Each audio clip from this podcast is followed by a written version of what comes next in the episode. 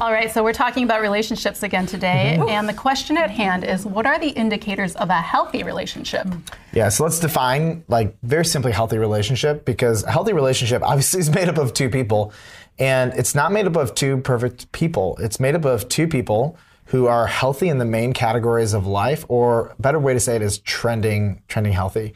Nobody's perfect. Everybody's got issues, but I want to look at sexually, emotionally, relationally, and then even like physically because if you have some physical issues, um, it can really impact how you feel about the rest of life. And so I want to look at these categories, and you have a really good illustration. Can you share with us? I think sometimes when people look at health, they tend to parse these things out into different pieces. Mm-hmm. When really, um, my sophomore year in high school, uh, my teacher drew on the board and he talked about how the gospel, right, is not just these different pieces and how it Mm-hmm. affects those different things in our life.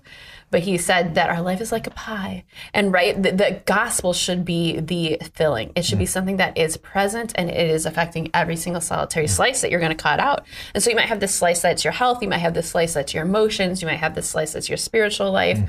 Um, but what we're looking for in the definition of health is that the gospel is equally distribute among all of those pieces and it has a presence and it is actually adding that big filling. We were talking before this started about how we all prefer pie right? But how that is Pecan actually the pie? no not No. pecan. Okay. um, Pecan? and it's no not pecan. And so and how it actually adds that part to the pie and what you're looking for. And so i think in healthy relationships it's the same thing. Yeah. It's these two people coming into one relationship. And are we seeing that the gospel is affecting every part of their mm-hmm. relationship together? So, whether that is their physical life together, whether that is the way that they process their day together, whatever it is, that it is actually having a say and is having the main substance of all those different parts. And you'll know when it, there might be a piece of the pie where they're keeping the gospel out of that pie. Mm. Yes. And that People do that is- with those like little pie dividers. Oh, they like, sure nope. do. It's mm-hmm. like this is my home, but Jesus, you're not allowed in this room Yep. because that's my room. That's the junk drawer room. Or, know? or sometimes it's like I don't even know what you think if you got to come into that room, Yeah. and so we're just going to There's too much embarrassment, you know. Yeah. Particularly if it's in the sexual part of the relationship, that's mm-hmm. really hard if they will not let Jesus into that room. Or even like if you think about like emotionally, you know, like their ability to have a high EQ, to mm-hmm. grow in that, to be aware of other people. It's like, nah, Jesus, I'm going to do what I want here, mm-hmm. and and you, you again, nobody is perfect in any of these. Yep. That is not the point. The point is, are they willing to let Christ in? And you might even have a couple hard conversations about a subject, and it's okay to have hard conversations. I think the real thing is, sooner than later, are they opening up their this part of their life to Jesus? Is mm-hmm. he beginning to get control of it? Mm-hmm. When they see clear teaching in the Word of God, when the Holy Spirit is is prompting their heart, are they willing to move in the direction of Right, following because him? sometimes you don't actually know how to do all these things before you start a relationship. And that's okay. It's once you begin to see, okay, no, I got to Yeah. figure out what to do with this part. We have to get some feedback. We got to learn. We got to talk to some people and, you know, Yeah. invite Jesus into that aspect. Yeah, some people have no idea how sexually broken they are Mm-hmm. until they're actually in a relationship where that gets the, the light of Christ is Mm-hmm. shine uh, shown on, shined on, however you say that, or they don't realize how shined. or, don't think that's yeah, that's not right. Again, yeah. Um, or yes, you guys are It was amazing. so nice of you. Yeah, but there's also like some people don't know how insecure they are. Like they're secure in No, every and- part of the and you relationship. couldn't have known before you Right. got into that moment. Because when you're when you are romantically connected to somebody, it brings out parts of you that friendships just don't actually bring out. Yeah. And and so don't be surprised if you're dating somebody and there's brokenness in them because there's brokenness in you too, whether you realize it or not. But w- are they willing to let the light of Christ shine on it? Are they willing to trend healthy? Yep. I Yeah. think that's really good. And so if we get a little bit more mm. specific on what are healthy indicators, what's one of mm-hmm. them? Mm-hmm. So I, the first one that comes to my mind is this concept that they are honest with who they are, mm. and as far as they can articulate it, they're sharing that with you. And so it doesn't mean that like right when you meet someone, you have to share all of your deepest thoughts with them and hurts and things you've been through, but it is that you're not hiding anything. And so there's a difference between not yet sharing something and hiding something. And mm. in no relationship, in is it ever okay to hide things? But it is okay to unfold the story as the story goes along. But I think a very healthy indicator is that they're being vulnerable. They're being honest. They're opening up their story and they're like, here is my story. I don't even like that part either, but I'm telling it to you anyways because it's part of my story, right? And I'm not going to like rewrite something that the Lord is doing. Yep.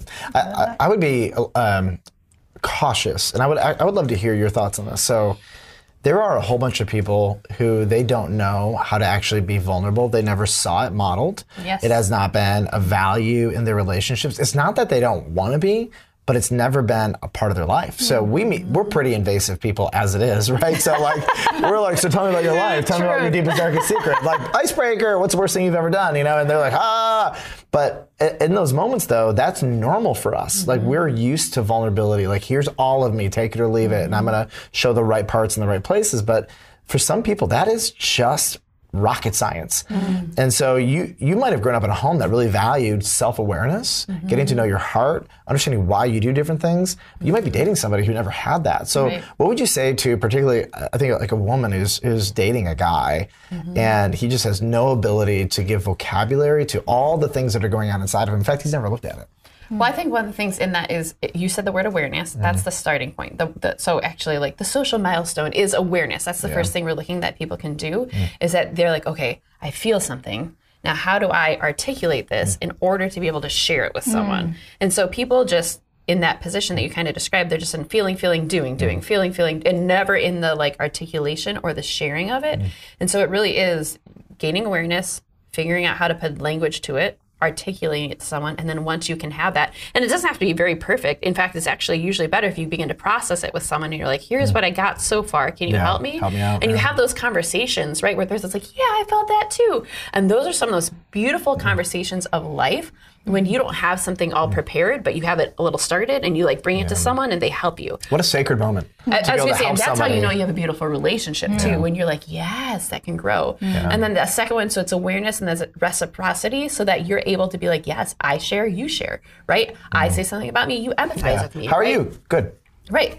Right. And How are you? I was just preparing, I'm preparing a thing on how we teach our children to have friends, right? And I imagine it's as like a mm. volleyball game, and you're like, volley. Yeah. And they're like, whoa. Right. You're like, Thanks spike, for the ball. That's good. Yeah, That's good. And what that Yeah. looks like. And so, and then so, and so awareness, reciprocity, and then ownership. And then they're able to own their feelings. And they're mm. even Mm-hmm. to be mm. able to say, like, I don't know what I'm thinking or feeling right now, but. I know that I'm very overwhelmed, right? Like, if you could say that to someone, you're like, okay, Yeah. let's figure it out. I think it happens every time someone mentions this, right? Mm. And you begin to live that life together. It's okay to craft that and to grow like that together, but it's being able, that vulnerability, that honesty is Mm. bringing it to the table and being able to be like, I don't know what to do with that either. Can you help me? yeah, Right? not stuffing it down, Right. bringing it out to the light Right. and conversing. That's great. Okay, so what else? All right, so uh, balance and boundaries, but I think this is really important because when two people like each other, there's a natural obsession, right? Mm. You think about them all the time, you want to be Mm-hmm. near them, you, whatever.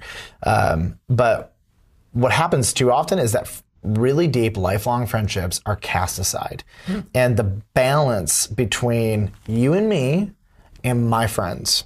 And you, you, like obviously you're gonna like when we started dating and when we got engaged and married, my relationships with other people changed. You became the most important, the primary, and that's normal and that's right, yes.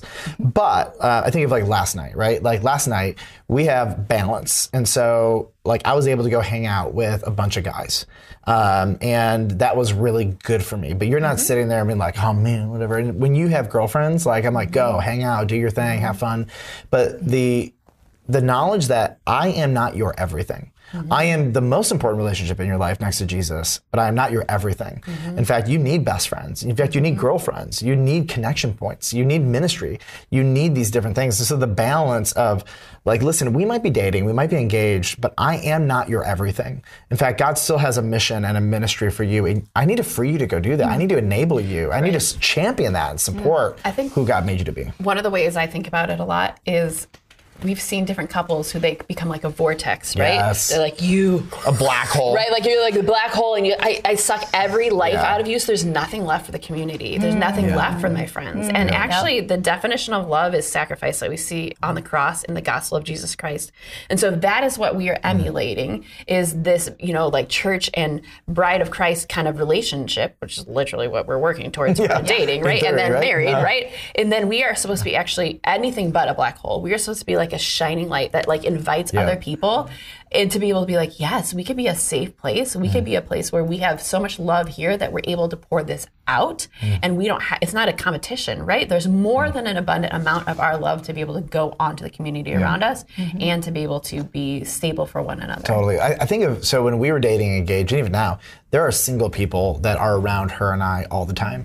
And if our entire relationship is just staring at each other, obsessed with each other, And other then people are like, other people are like, hey, we exist. Right. And one of the things that I thought was really valuable about the way we handled our dating engagement, early marriage was third people didn't feel like a third wheel around us and they mm-hmm. could come in and like our love is strong enough. We, we can we can stare face to face when no one's around but when people are around we exist to serve and to build people up not just each other.